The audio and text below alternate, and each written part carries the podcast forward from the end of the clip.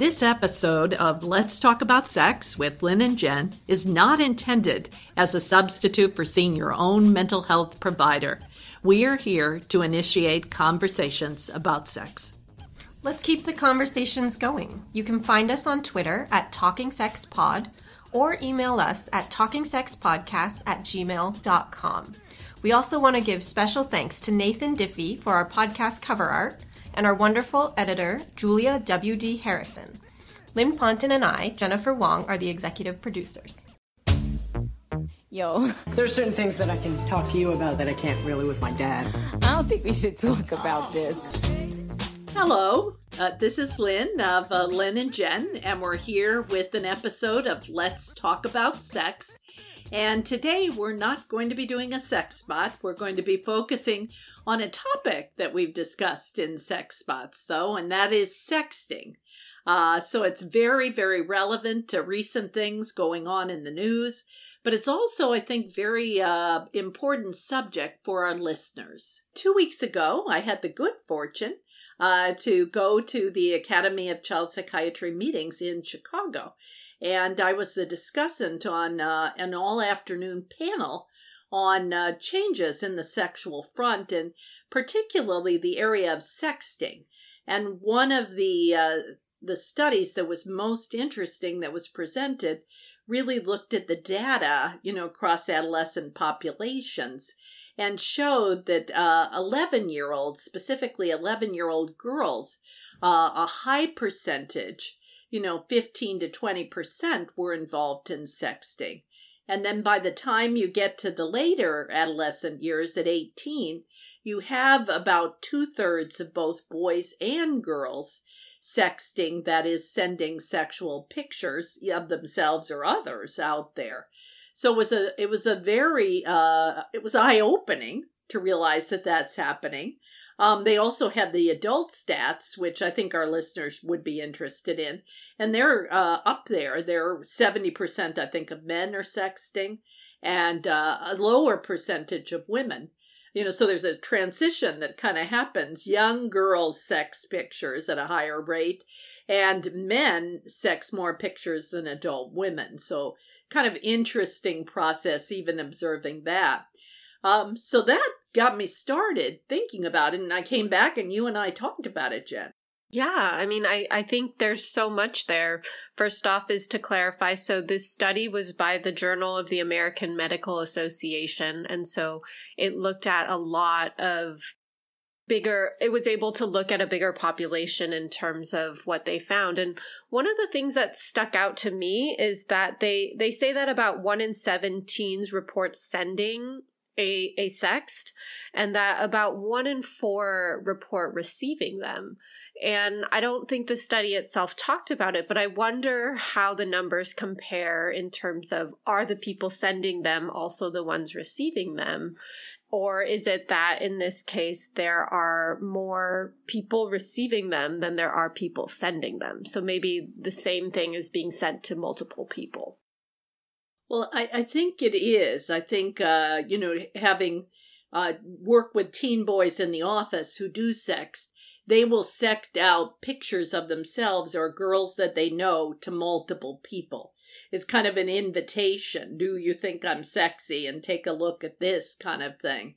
The other thing I think for parents in the group out there to be aware of is that there are adults pretending to be teenagers sexting sexual pictures out there. And I know this from my legal work in the cases where I testify in court. I was in court yesterday. And um, what was really apparent is that uh, an adult began with an 11 year old to sext her sexual pictures uh, of himself. And uh, then uh, over a year, he did this before the parents become somewhat aware of it. It was only at the end of that year that she returned a few photos of herself. So I do wonder how many adults are really involved in this process. And that might explain, uh, you know, the way teenagers respond to whether or not they're receiving or sending, if adults are part of this equation, really. Right. I mean, I think part of it that is challenging is being able to know who is on the other end, right? Because it's just a photo. And so, whereas, like, for example, you and I FaceTiming right now, like, it'd be really hard to impersonate you on the other end. But when you have just a photo, it's, it's fairly anonymous and you really don't know who's on the other end. I think that's one of the big concerns, and and teenagers are um, more adept at sexting and using the phone and knowing this modality than adults are. Uh, but they still don't recognize the risk of it, you know, and they believe at face value. Um, this young girl yesterday who was sexted actually thought that the boy sexting her was much younger than he was. So they're more naive. They don't really have the risk assessment tools in this area. But I think it's so important for all of us to realize that a younger population is engaged in sexting and it can be used for positive risk taking, you know, as we've talked about healthy risk taking. Uh, but a lot of it, there's also the potential for dangerous and unhealthy risk. Right, and it's how to kind of navigate the the differences there. And I think it, it brings into to the conversation things about consent and being honest and being able to assess the risks in in ways that require a new way of thinking because it's a new format for engaging. And so what what strikes me about it is that because it's such a new arena, it's something that parents and their teens are working through at the same time. So it's not something that parents have more expertise in and then are are kind of sharing that knowledge with their teen children it's something that everybody is kind of learning as we're going along. That's exactly right. That's the way i see it jen and there's actually a very good uh, editorial an op-ed today in the new york times about this topic. And it's written by a an actress uh, amber and i want to say her name properly but amber i think uh, Heard is her name, and uh, uh, she was responding to the Katie Hill, the congresswoman, who uh, was involved in sexting and revenge porn last week. And, um, you know, she brings up just what you said the idea of consent and that it's a privacy violation, and the idea that we would have to consent to exchange of our sexual pictures online is a very important idea you know that it needs to be out there and really talked about and it it's part of regulating the internet. You know i think we can talk about it more directly. Uh you know but it brings up what takes precedence. We uh have to consent around our sexual photos really. Right that we have the consent around it and also that I think this this type of privacy, you know, being able to sit down with teens and talk about how this is a privacy violation. I think the other challenge it sounds like that was brought up within the context of this op-ed is that there there really are no legal precedents for it yet. There's no legal rules put into place for how to deal with these situations. Um, yes, because uh, uh, Miss Heard was bringing up the point that um, sexting violations are often looked upon as harassment versus a privacy violation. And there's really different uh, rules and conditions that apply uh, depending upon whether or not it's seen as harassment. And this was part of the Miss Katie Hill case that it was a question was it the ex husband harassing her by sending out revenge porn, or was it really a violation of her privacy? And uh, uh, I think this is something that we're looking at, as you said, with adults and with kids at the same time. Yeah, and I think it's it's a great way of looking at their i think it's both you know it's obviously a form of harassment but it also i think that it it being categorized as a violation of privacy makes it something that people see as more severe. And I think people, it's important for people to understand the severity of it. Particularly working with teens, I know there have been cases where teens have had to leave the school because they were being harassed about the fact that their photos were getting out online and things like that. I, I have seen a number of girls, young women, uh, where that happened. Yeah. You know, here in the Bay Area, and it's really an issue all over the country, and it often happens to eighth graders, ninth graders, very young girls who then have to leave the middle school or high school that they're in. You know, so it's a, a huge problem with very severe consequences because they feel humiliated, Right. really, in front of the world. Well, I think also the idea that it's a violation of privacy is very important because I think some people look at it as, well, you shouldn't have done the photo in the first place. What did you expect to happen? And I think it's really important that we start questioning that expectation. Like, why should somebody expect that if they have, if they take a nude photo of themselves, that it's going to be distributed to everybody? You know, that that is a severe violation of someone else's privacy and consent. So I think it's about focusing the conversation on the people who are also distributing these photos, that that is where it becomes a huge problem. Absolutely. You know, there are areas where nude photos are taken. Uh, for example, doctors take photos of naked people. And uh, really, it's very important in uh, our medical records with HIPAA, there's special acknowledgments of this category that you have to be very, very careful because there's concern uh, that these photos could be passed around. And in medical textbooks, they actually have to get consent, they have to black the face out. There's a whole lot of issues that are involved in that.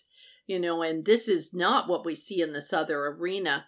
Miss Heard talks about an organization that I'd like to highlight uh, for our listeners. It's called the Cyber Civil Rights Initiative, uh, that was formed in 2013 uh, by a woman, Miss Jacobs. And I think it's worth looking at that online because it's a group of uh, individuals who are really trying to work together to understand some of these things. Yeah, and that's important. I mean, I think us all coming together to have conversations about ha- taking nude photos is changing the way I think relationships are happening, is changing the way that we're sharing information and changing our sexual lives. And I think it's important not to just look at it from a negative perspective, but also, you know, how could this just be kind of a developmental thing that is shifting because technology is so much more common nowadays and especially at younger ages. I think the other thing that comes up for me too is that when I'm working with a lot of teen girls in particular, they talk about being sent dick pics basically and feeling coerced to send a nude in response. And some of the teens I've worked with have sent one back, and others have had had other skills to be able to not send one. But I think there's this question of it being used as a manipulative, coercive tactic too. Um, yes, uh, I would agree with you. The the young woman, the case I was working on yesterday with the eleven year old, uh, as I said, the older person sent her sexual pictures, dick pics as we call them, for almost a year before she responded. You know, so again, I think if she had been educated about this process, she might have been able to really come up with something, develop skills, really sexual skills, uh, to handle this kind of situation. Um, her mother knew nothing about the internet, about the cell phone, mm-hmm. about anything. So she was kind of out of it around this whole question. Mm-hmm. Uh, also, a lot of these sex, uh, the dick pics are sent on Snapchat. Yeah. Which can be extern, you know, extinguished quite quickly. Right. And, uh, you know, sexual abusers are masters really of using these instant, uh, you know, discovery. Now, the Snapchats can be recovered as we found in the you know the court cases i talked to a police expert in this area yesterday uh, but it's very important i think uh, for parents to know that this is going on and to be aware of it and talk with their kids about it. And our kids need to be educated. Mm-hmm. I mean, I think that's the key is really educating people and, and being able to, to talk about it in a way that doesn't just shame people involved, but really looks at understanding what is going on and what are the dynamics at play. Yeah. And you bring up, Jen, I, I think you are really on target when you're talking about sexuality is like a, a revolutionary front in a culture. And there's always changes at the edge. And you know, part of the young trans group is on that edge. You know, they're making changes in how we see sexuality, their own and in general. Uh, but I think around sexting, that's one of those other tools where kids have quite a bit more ability and they're using that modality as much, if not more, than adults are. You know, I mentioned you my three year old grandson who's an expert at uh, sending out pictures of uh, uh, potties and uh, things he's focused on. And it's, you know, that's of course a three year old's interest. He likes pictures of bodies. Right. But, you know, uh, it, there are, it's not a, not a far jump to see a seven year old who might be interested in, in parts of bodies. Right. And be sending out pictures of that. You know, so uh, I think they're going to be there. I think the kids are already there and I just don't know about it, maybe. You know, that's part of it. Yeah, and I think it, so. It then becomes, you know, how do you how do you shape rules around these experiences so that the people involved are having healthy experiences with it, right? And because if it's already happening, trying to stop it maybe isn't necessarily the best course of action, but really looking at, okay, how can this become a healthy thing? I mean, one thing that sticks out to me too is that a lot of the teens that I work with, they talk about, well, you know, there's all these fears around getting pregnant. There's all these fears around, you know, me engaging in physical sex. There's all these fears around getting STDs and STIs.